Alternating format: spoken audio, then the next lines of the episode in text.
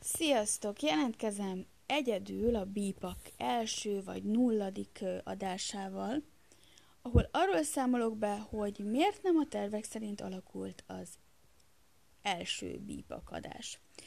Ugye az volt a terv, hogy Gergővel beszélgetek arról, hogy mit várunk a gyerekektől így a rádió műsorok kapcsán. Ez kútba esett ez a terv, mert rájöttünk, hogy fogalmunk sincs, hogy mire is számíthatnánk a gyerekektől, úgyhogy inkább belefogtunk abba, hogy felveszük a gyerekekkel az adásokat. Ö, technikai okokból Tivadar felvétele halhatatlan, Oliver felvétele meg hivatkozik Tivadar felvételére, de azt gondolom, hogy ettől függetlenül ezt fel fogom tölteni. Ö, és nem is tudom hirtelen pótolni Tivadar felvételét, mert a nagyinál vannak. Viszont tényleg élvezték a felvételeket, és azt gondolom, hogy jó fog ebből kisülni, bár időre van szükségük, hogy megszokják ezt a típusú beszélgetést, meg feloldódjanak, és dőljön belőlük az a fajta csevegés, halom, amit egyébként megszokhattunk a hétköznapokban. Viszont ha már így alakult, hogy egyedül veszem föl az első adást, akkor elmesélem azt, hogy én mit tervezek velük erre a fél évre nagyon sok elképzelésem volt az elmúlt években, amikor készültem és gondolkoztam azon, hogy kivegyem-e őket az iskolából, vagy ne. És végre eljött az a pillanat, hogy kivettük őket, és közeledik az első szeptember, amit rettenetesen várok, hogy, hogy nem kezdődik el az iskola, és itt maradunk együtt, és mi fogjuk beosztani az időnket pontosan, ahogy eddig, úgyhogy én nagyon boldog vagyok. Amit láttam rajtuk a nyáron, az ö, két irányba teszi az én fókuszomat. Az egyik a zene lesz, a másik pedig a mozgás. Szeretném, hogyha hetente kétszer eljutnának a fiúk úszni. Az egyik alkalommal délelőtt, amikor csak velük megyünk úszni, és egy másik alkalommal pedig délután, és akkor Johanna is csatlakozik hozzánk, aki még oviba fog járni idén. Nyilván függ ennek a rutinnak az elkezdése attól, hogy a kistesó mikor születik meg, és hogyan is alakulnak majd az első hetei a szeptembernek, de azt gondolom, hogy októbertől már mindenképpen vagy csak apával indulnak el először úszni, vagy már együtt ezt, ezt az élet majd alakítja. A zene pedig abszolút egy olyan része lesz ennek a dolognak, ami rám vár, a líra és a fruja volt az a két hangszer, amit a súlyban elkezdtek megismerni, és mind a kettőjük ez, ezeket nagyon szereti. Tivadar a líra köti le inkább, ő elképesztően ö, bele tud ebbe mélyülni, és ücsörög az asztalánál, vagy köztünk valahol, és pengeti a húrokat, ö, hallgatja a különböző kialakuló dallamokat, és megkeresi, hogy ehhez, hogy ez valójában milyen hangulatú, milyen, melyik dalra emlékezteti azok közül, amiket már hallgatott, úgyhogy hihetetlen őt figyelni lírázás közben. Oliver és a furuje nagyon más. Olivernek mindig magas elvárásai vannak magától, és a tökéletes dolgokat szereti ö, csak produkálni. Emiatt ö, kicsit ö, óvatosabban kell vele a gyakorlás mezeire lépni. Viszont, hogyha én is furujázok és elrontom, és együtt gyakorolunk, és együtt fejlődünk, és látja azt, hogy nem feltétlenül megy minden azonnal tökéletesen, akkor nagyon jól el tud lazulni, nagyokat tud kacagni, és szépen fejlődik a furujázásban. Úgyhogy ezekkel szeretnék mindenképpen foglalkozni. Közben megérkezik Johanna, aki biztos, hogy bele fog csacsogni, na de ez a bípak adása, tehát a gyerekek jöhetnek, mehetnek, és csacsoghatnak is. Szóval ami a zenén és a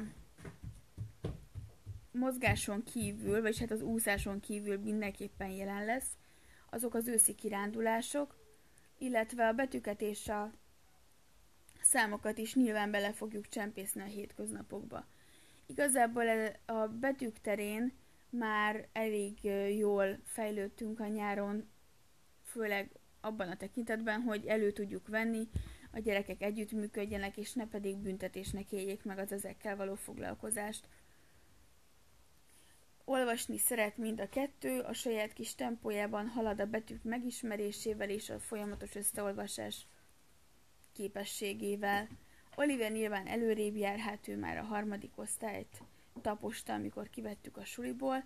Tivadar pedig ö, hihetetlen vágyjal tör a betűk felé, és nézi, nézegeti őket, ismerkedik velük, és nem adja föl. Tehát rengeteg időt tölt a könyvek fölött, és megkeresi az értelmét egy-egy betűkből alkotott képnek, és nagyon különleges úton mm, jut el ahhoz a típusú olvasáshoz, amit, amit mi megszoktunk. Látom azt, hogy napról napra több betűt ismer fel, a szembejövő plakátokat egyre gyorsabban olvassa össze, és, és hihetetlen nagy élmény figyelni őt, ahogy ebben fejlődik. Olivérrel sokat írtunk a nyáron, a folyóírás gyakorolta, és hatalmas előrelépést hozott a számára az, amikor ceruzát és radírt adtam a kezébe a töltőtól helyett. Azóta igazából feszültségek nélkül tudunk írni, el tudod kezdeni figyelni arra, hogy a mondatok egybe mondatok létrehozására és az egymást követő mondatok kapcsolódására figyelni tudjon. Ez egy hatalmas előrelépés volt, mert hihetetlen feszültségek dolgoztak benne minden alkalommal, amikor írni kezdtünk. Szívesen készít listákat arról, hogy miket szeretne megvenni, szívesen készít listákat arról, hogy milyen feladatokat szeretne ellátni, és gondolkozik arról, hogy miben szeretne fejlődni.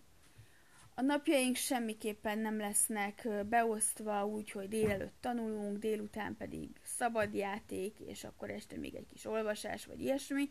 Sokkal jobban szeretném, hogyha egy valódi életritmus alakulna ki, ami persze ritmus és kiszámítható, különben úszni se tudnánk járni heti kétszer, de nem lenne egy olyan merevsége, mint a, az iskolában.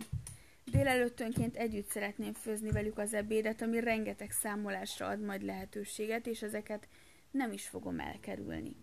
Biztos, hogy az apukájukkal is rengeteget fognak ö, alkotni, időt tölteni, és mivel őszre, amikor már nem kánikula van, de még nincs fagy, rengeteg tervünk van az udvarban, ezt biztos, hogy az apukájukkal fogják megvalósítani, mert én jó, hogyha kiülök a pici babával majd a teraszra, és instruálom őket, vagyis szellemi munkával támogatom a fizikai síkon megvalósult változásokat. Ö, azt hiszem, hogy, hogy körülbelül ennyi így a nagy tervem. Nincsen tanmenet, nincsenek tanórák, nincsenek epohák, és semmiféle olyan keret, ö, ami, amit megszoktunk az iskolában. Lehet, hogy szükség lesz rájuk, és ez a folyamatok során kiderül, majd én ezt figyelni fogom. Az biztos, hogy semmi nincsen kőbevésve, semmit nem szeretnék előre ilyen nagyon dogmatikusan leírni, vagy eldönteni, mert azt látom, hogy az élet és a gyerekek napról napra változnak, az igények változnak, és a rugalmasság és a személyre szabottság lesz a fő irányelv. Úgyhogy ahogy a podcast adásunkban is ez lett a ezt, ezt hozta az élet, a családban semmi nem biztos, csak a változás és az újratervezés. Úgyhogy az otthon és a családdal tanulás is valószínűleg egy ilyen utat fog nálunk bejárni. Nem, én most egy rádió műsort készítek. Ö, szóval valószínű, hogy sok változás lesz az év során a tanulásban is, a gyerekekben is, hát és a családban is, főleg, hogy érkezik egy új családtag de remélem, hogy a közeljövőben a podcast adásainkban tényleg mindegyik gyerkőccel lesz majd beszélgetés.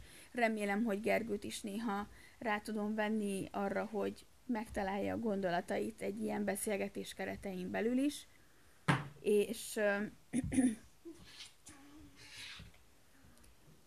és remélem, hogy ti is hozzáteszitek majd azokat a gondolatokat, amik érdekelnek titeket ebből az életből, amit mi élünk mert számomra ez egy teljesen átlagos élet, és ti vagytok azok, akik inkább kívülről látjátok azt, hogy miben ö, tér el ez attól, amit ö, mások, vagy akár ti megéltek.